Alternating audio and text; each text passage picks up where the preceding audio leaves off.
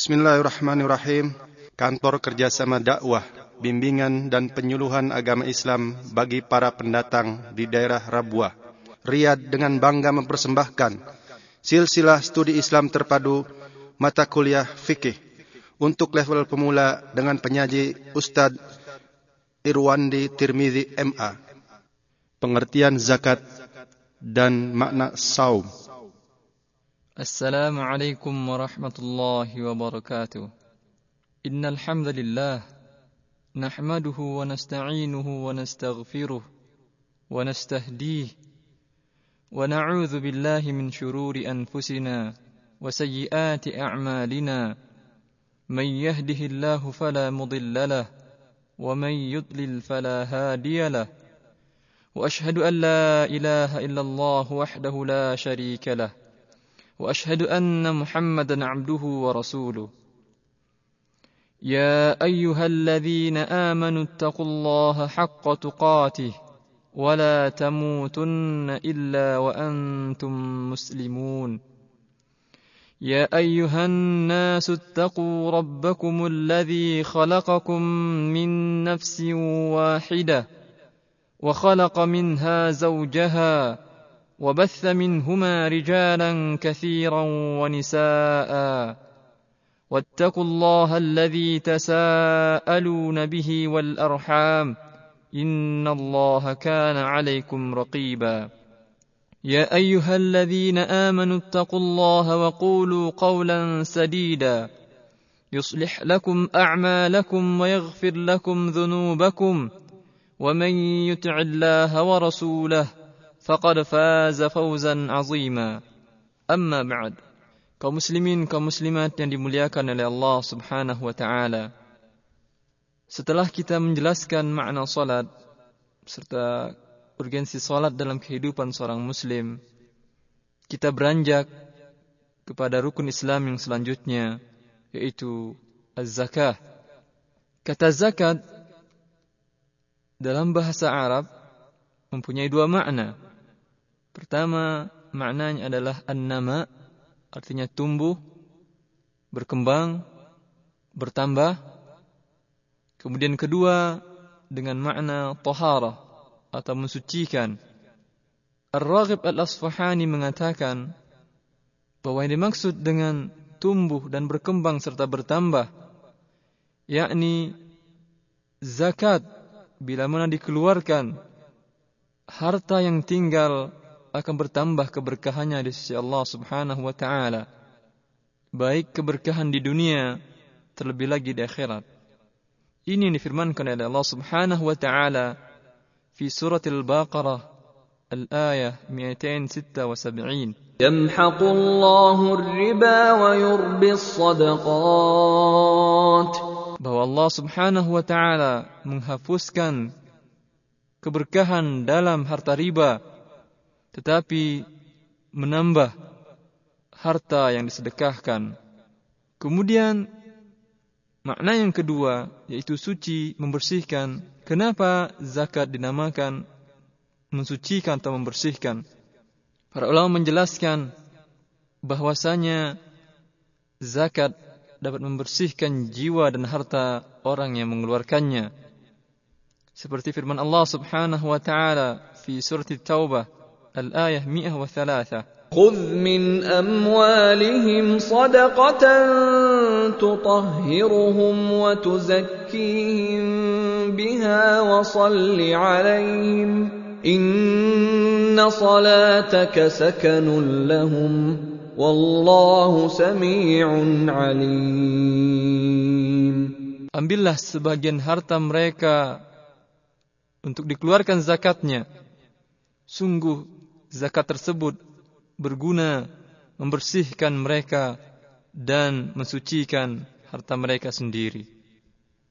Kemudian makna zakat dalam terminologi syarak seperti yang dijelaskan oleh Imam Nawawi dalam kitabnya Al-Majmu' ismun li akhdhi syai'in makhsusin min malin makhsus ala awsafin makhsusah li ta'ifatin makhsusah yaitu suatu nama dari harta yang dikeluarkan dalam jumlah tertentu, dalam sifat yang tertentu, dan untuk orang-orang yang tertentu.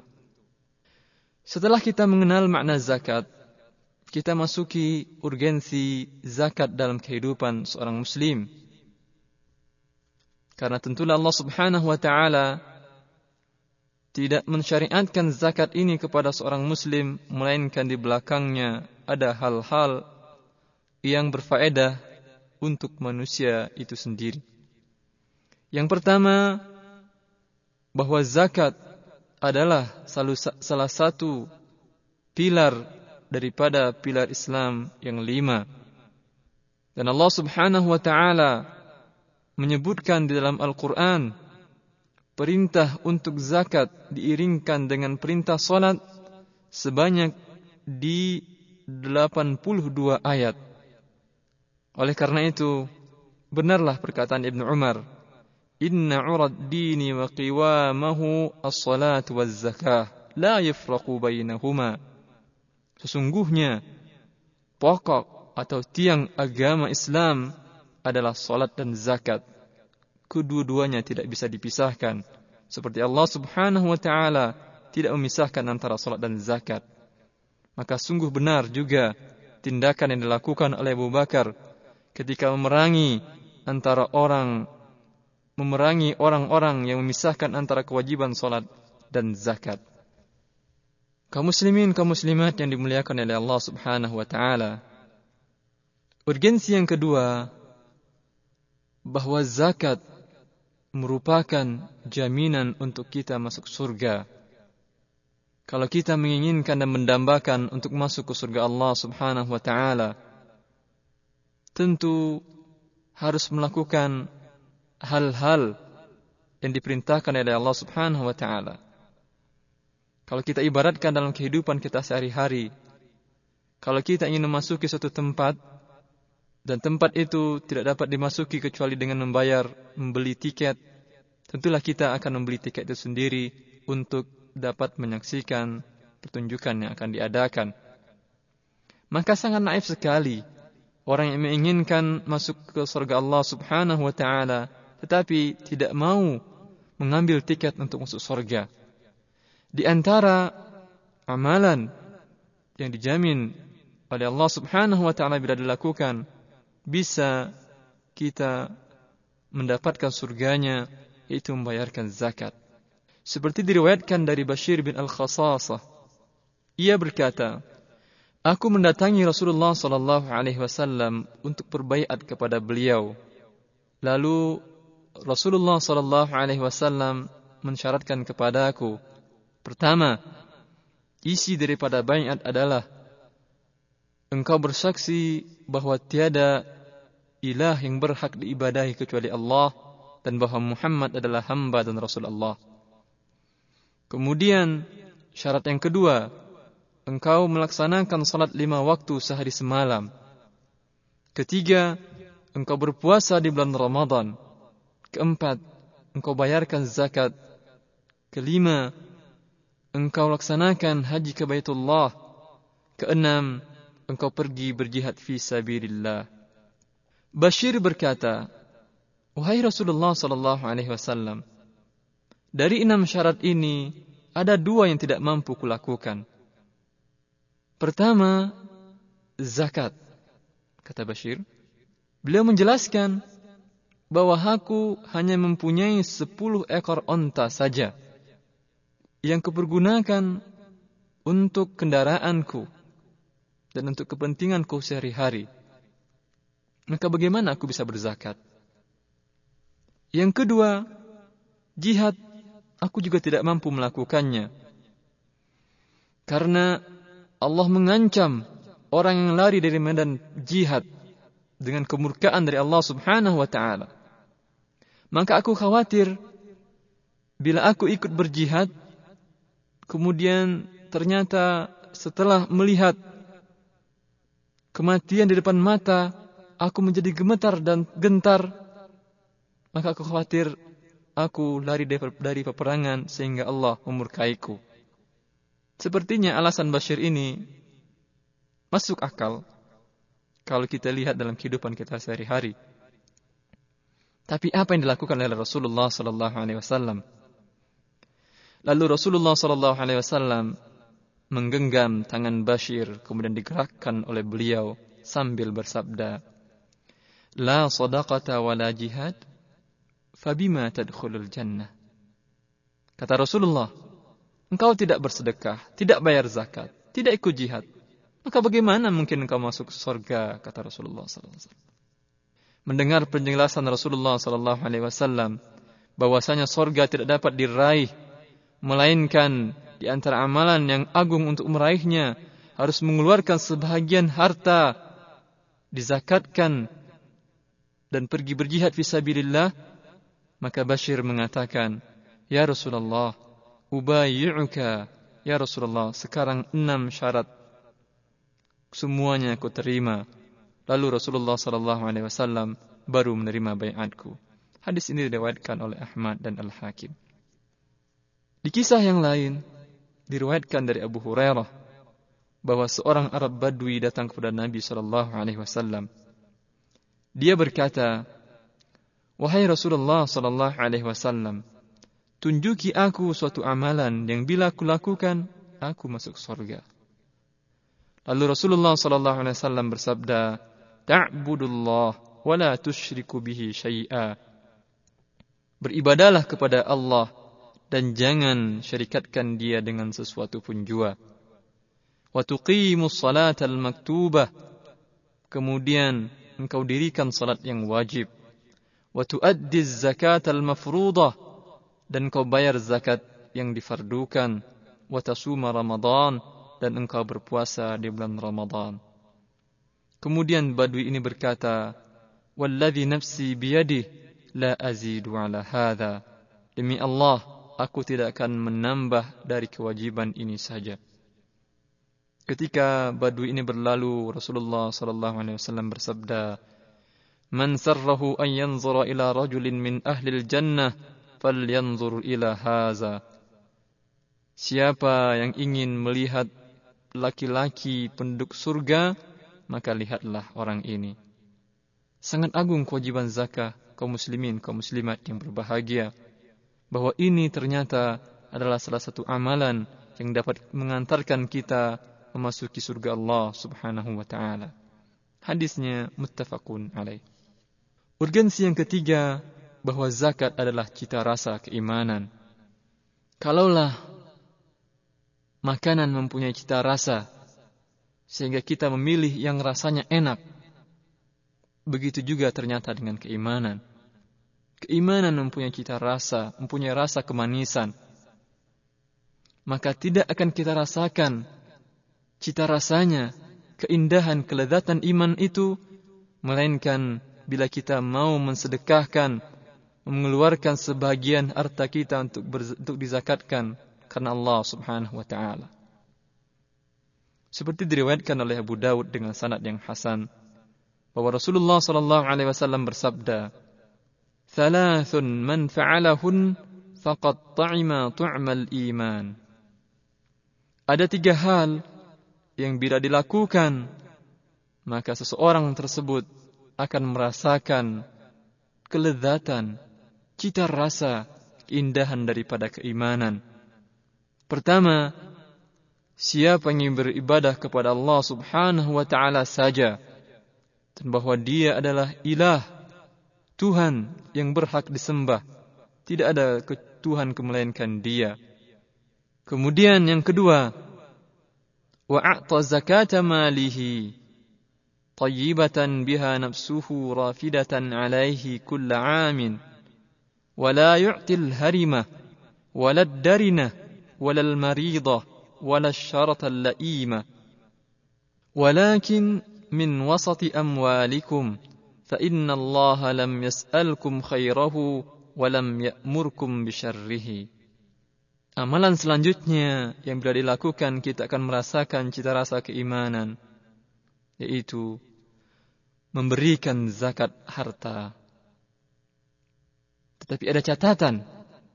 Bila catatan ini kita perhatikan dengan baik, maka insya Allah akan kita rasakan keindahan keimanan yaitu zakat harta yang dikeluarkan namun jiwanya begitu tenang di saat mengeluarkannya. Setiap tahun dikeluarkan dan ketika mengeluarkan harta zakat, dia mengeluarkannya dengan senang hati tanpa menggerutu. Kemudian zakat yang dikeluarkannya andaikan hewan maka bukan hewan yang terlalu tua dan tidak pula hewan yang cacat juga bukan hewan yang sakit juga bukan hewan yang jelek tetapi hewan yang dikeluarkannya adalah pertengahan sesungguhnya Allah Subhanahu wa taala tidak meminta kalian mengeluarkan harta yang terbaik tetapi juga tidak menyuruh kalian mengeluarkan dari harta yang jelek atau yang buruk. Dengan demikian, insya Allah, bila mana di saat mengeluarkan zakat harta, kita mengeluarkannya dengan senang hati setiap tahun dan memilih harta kita yang tidak terlalu bagus dan tidak pula terlalu jelek, insya Allah, bila ini kita perhatikan, akan kita rasakan cita rasa keindahan keimanan kepada Allah Subhanahu wa taala. Urgensi yang keempat bahwa ternyata zakat yang dikeluarkan itu dapat membersihkan, menjadikan sisa harta yang tinggal menjadi harta yang baik. Seperti diriwayatkan dari Ibnu Abbas bahwa ia berkata, tatkala turun firman Allah Subhanahu wa taala di surah At-Taubah al-ayah 34 ila 35 والذين يكنزون الذهب والفضة ولا ينفقونها في سبيل الله فبشرهم فبشرهم بعذاب أليم يوم يحمى عليها في نار جهنم فتكوى بها جباههم وجنوبهم وظهورهم. هذا ما كنزتم لأنفسكم فذوقوا ما كنتم تكنزون. Sesungguhnya orang-orang yang menyimpan menimbun emas dan perak dan tidak mau meninfakkannya mengeluarkan zakatnya di jalan Allah Subhanahu wa taala maka kabarkan kepada mereka akan siksaan Allah yang sangat pedih di mana nanti di hari akhirat harta tersebut yang disimpan dan ditumpukannya dipanaskan Allah di dalam api neraka jahanam kemudian harta yang panas dengan api neraka jahanam itu disetrikakan digosokkan kepada bagian depan tubuh orang yang kikir tersebut, kemudian bagian sampingnya, bagian belakang tubuhnya sehingga tubuhnya menjadi gepeng. Lalu Allah mengatakan, rasakan sekarang apa yang kalian simpan dan bakilkan di dunia dahulu. Tatkala ayat ini turun, sebagian kaum muslimin begitu gentar dan takut karena mereka memiliki emas dan perak. Lalu Umar berkata, biarlah saya meringankan beban kalian. Ia mendatangi Rasulullah sallallahu alaihi wasallam lalu mengatakan, "Ya Nabi Allah, wahai Nabi Allah, sesungguhnya para sahabatmu mendengar ayat ini turun begitu gentar dan takut." Lalu Rasulullah sallallahu alaihi wasallam bersabda, "Inna Allah lam yafridiz zakah illa liyutayyiba ma baqiya min amwalikum." Sesungguhnya Allah mewajibkan zakat itu agar harta yang sisa tertinggal menjadi baik. Maksudnya kata Rasulullah sallallahu alaihi wasallam bahwa bila dikeluarkan zakatnya maka harta emas dan perak yang kalian simpan sisa dari yang dikeluarkan zakatnya maka tidak akan dijadikan alat setrika kalian nanti di hari kiamat. Selanjutnya bahwa zakat dapat memperkuat hubungan kemasyarakatan, dapat melanggengkan antara hubungan karib kerabat. Diriwayatkan oleh Bukhari dan Muslim bahwa Rasulullah sallallahu alaihi wasallam bersabda kepada para wanita di masjidnya, "Keluarkanlah zakat, bersedekahlah kalian walaupun dengan perhiasan perhiasan kalian." Zainab istri dari Abdullah bin Mas'ud, selama ini ternyata dia selalu mengeluarkan sedekah untuk suami dan untuk anak yatim yang di, yang dipeliharanya. Maka dia berkata kepada suaminya, "Hai Abdullah, tolong kau tanyakan kepada Rasulullah sallallahu alaihi wasallam, apakah sedekah yang aku berikan kepadamu atau zakat yang kuberikan kepadamu telah cukup sebagai ketaatan melakukan perintah Rasulullah wasallam yang menyuruh bersedekah?" Lalu Abdullah mengatakan kepada istrinya, "Kamu sajalah yang pergi bertanya kepada Rasulullah." Lalu Zainab pergi bertanya kepada Rasulullah wasallam. Ternyata di depan pintu Rasulullah wasallam juga ada seorang wanita Ansar yang juga ingin bertanya. Zainab sepertinya malu lalu mewakilkan kepada Bilal agar Bilal yang bertanya kepada Rasulullah sallallahu alaihi wasallam. Lalu Rasulullah sallallahu alaihi wasallam bertanya kepada Bilal, "Zainab mana yang bertanya?" Bilal mengatakan, "Zainab istrinya Abdullah bin Mas'ud. Lalu Nabi SAW bersabda, Naam, walaha ajran, ajrul qarabati wa ajrul sadaqah.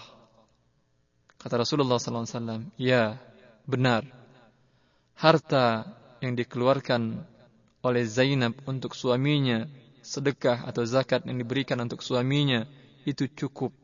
Dan sungguh dia mendapatkan dua pahala, dua ganjaran di sisi Allah subhanahu wa ta'ala. Yang pertama, pahala memperkuat hubungan silaturahim, kekerabatan dengan suaminya, menambah kecintaan hubungan mereka, kelanggengan, dan keindahan hubungan suami istri. Kemudian, yang kedua, ganjaran dari sedekah yang ia berikan. Jadi, ternyata zakat dapat memperkuat hubungan sesama anggota masyarakat.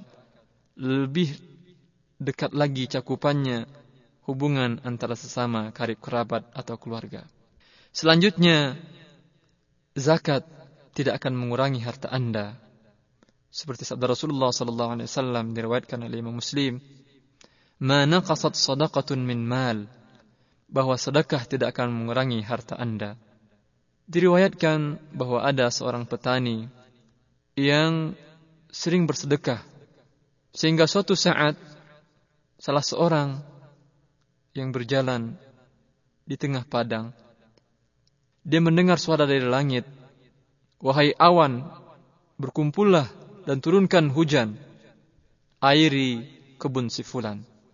Kemudian tak berapa lama dari suara itu mengatakan hal tersebut, awan-awan berkumpul sehingga hujan pun turun. Orang yang mendengar seruan dari langit ini merasa tertantang untuk mencari tahu siapakah gerangan si fulan yang disebutkan oleh suara langit ini. Sehingga hujan diturunkan hanya untuk mengairi kebun dia. Maka diikutinya ke mana air hujan itu pergi. Ternyata dari jauh hujan itu turun mengaliri, menelusuri jalan-jalan akhirnya sampai di kebun salah seorang petani. Orang yang mendengar suara langit ini bertanya, siapakah nama anda? Orang itu menjawab, nama saya adalah si Fulan. Makin terkejut orang yang mendengar suara langit ini. Ternyata namanya sama persis dengan nama yang dia dengar dari suara langit. Semakin terperanjat lagi dan ingin tahu dia bertanya, apakah amalan yang anda lakukan? Orang ini pun heran, ada apa? Ini orang tak dikenal, lalu bertanya dan meminta tahu apa amalan yang saya lakukan. Lalu dia mengatakan ada apa? Orang ini menjelaskan kejadian yang sebenarnya. Dengan demikian petani ini menjelaskan, kalau begitu sungguh aku setiap panen hasil kebunku ini, hasilnya aku bagi tiga. Sepertiga aku sedekahkan, ku zakatkan, ku berikan untuk orang-orang yang berhak menerimanya. Sepertiganya aku ambil jadi bibit, dan sepertiganya lagi ku makan. Lalu orang yang mendengar suara langit ini mengatakan, pastilah amalan ini yang menyebabkan suara dari langit memerintahkan hujan mengairi kebunmu saja. Jadi sangat agung, sangat mulia. Ternyata harta sedekah zakat yang kita keluarkan bukannya mengurangi harta kita, malah akan menambah harta yang kita terima dari Allah Subhanahu wa taala. Selanjutnya, zakat ternyata dapat menghapus kemiskinan. Yakinlah itu. Bahwa bila mana suatu masyarakat, orang-orang kaya di antara masyarakat tersebut mengeluarkan zakat mereka sesuai yang diwajibkan oleh Allah dan Rasulnya, tidak akan Anda dapati dalam masyarakat tersebut. Satu orang pengemis, orang miskin pun yang meminta-minta. Dan sebaliknya, bila Anda temui di suatu masyarakat, banyak orang fakir dan miskin, banyak orang pengemis yang minta-minta, ketahuilah, itu semua dikarenakan kebakhilan dari orang-orang yang kaya, keengganan mereka membayarkan zakat. Pantas saja Abu Bakar memerangi orang-orang yang enggan membayar zakat ini, karena ternyata mereka adalah anggota masyarakat yang rusak, merusak keseimbangan masyarakat. Karena bila ketimpangan suatu masyarakat, jarak antara yang kaya dan miskin terjadi, sungguh keseimbangan hidup tidak berjalan lancar. Maka orang-orang seperti ini sungguh benar perbuatan tindakan Abu Bakar memerangi mereka. Dan bila mereka dibiarkan, masyarakat tersebut akan terus timpang tindih, miring, tidak berjalan seimbang. Seperti diriwayatkan oleh Imam Tabrani bahwa Nabi sallallahu alaihi wasallam bersabda, sesungguhnya Allah Subhanahu wa taala memfardukan, mewajibkan kepada orang-orang yang kaya di antara kalian zakat harta seukuran yang mencukupi untuk orang-orang yang miskin. Dan sesungguhnya orang-orang miskin tidak akan merasa kelaparan atau tidak akan telanjang tanpa berpakaian kecuali karena orang-orang kaya bakhil dan tidak mau mengeluarkan zakat mereka. Dan ketahuilah, sungguhnya Allah subhanahu wa ta'ala akan menghisap mereka nanti dengan hisap. Kemudian akan disiksa mereka dengan siksaan yang pedih. Selanjutnya, bahwa zakat dapat menolak bala kekeringan. Seperti diriwayatkan oleh Ibnu Majah dan Bazzar dan Al-Baihaqi. Bahwa ولم يمنعوا زكاة أموالهم إلا منعوا القطر من السماء ولولا البهائم لم يمطروا Bila mana orang enggan membayarkan zakat harta mereka, Allah akan enggan pula menurunkan air dari langit. Kalaulah bukan karena binatang ternak, mereka tidak akan diairi hujan. Yang terakhir, bahwa zakat ternyata membuang kesialan dalam harta anda. Seperti yang diriwayatkan oleh Imam Tabrani dari Jabir, seorang laki-laki berkata, Apakah pendapatmu, hai Rasulullah, bila mana seorang mengeluarkan harta zakatnya? Lalu Rasulullah SAW bersabda, Man adda zakata malihi dhahaba anhu syarruh. Bahwa siapa yang mengeluarkan zakat hartanya, maka kejelekan, keburukan dari harta tersebut akan hilang. Hadis riwayat Hakim, beliau mengatakan sahih seperti syarat disyaratkan oleh Imam Muslim. Adapun harta-harta zakat, jenis-jenis harta zakat, syarat-syaratnya, dan siapa yang berhak menerima zakat, Nanti insyaallah taala akan kita bahas pada bab zakat di mana kita lebih jelaskan secara rinci insyaallah taala. Sampai di sini saja pengajian kita hari ini. Semoga Allah Subhanahu wa taala menjadikan kita orang-orang yang mengeluarkan zakat karena tunduk kepada Allah semata saja. Aku qauli hadza wa astaghfirullah li wa lakum wa lisairil muslimin. Wassalamualaikum warahmatullahi wabarakatuh. Mudah-mudahan Allah Subhanahu wa taala memberikan kepahaman kepada Anda setelah mendengarkan silsilah studi Islam terpadu ini. Bagi Anda yang berminat memiliki album kaset studi Islam terpadu ini, dapat menghubungi kami di kantor kerjasama dakwah, bimbingan dan penyuluhan agama Islam bagi para pendatang di daerah Rabuah, Riyadh. PO Box 294 65 Riyadh 11457 Telepon 445 4900 491 6065 Fax 497 0126 Rabwa Jalan Amir Mat'aib samping Bang Al-Rahji cabang Rabwa. Assalamualaikum warahmatullahi wabarakatuh تم تسجيل هذه المادة في استديو المكتب التعاوني للدعوة وتوعية الجاليات بالربوة في مدينة الرياض.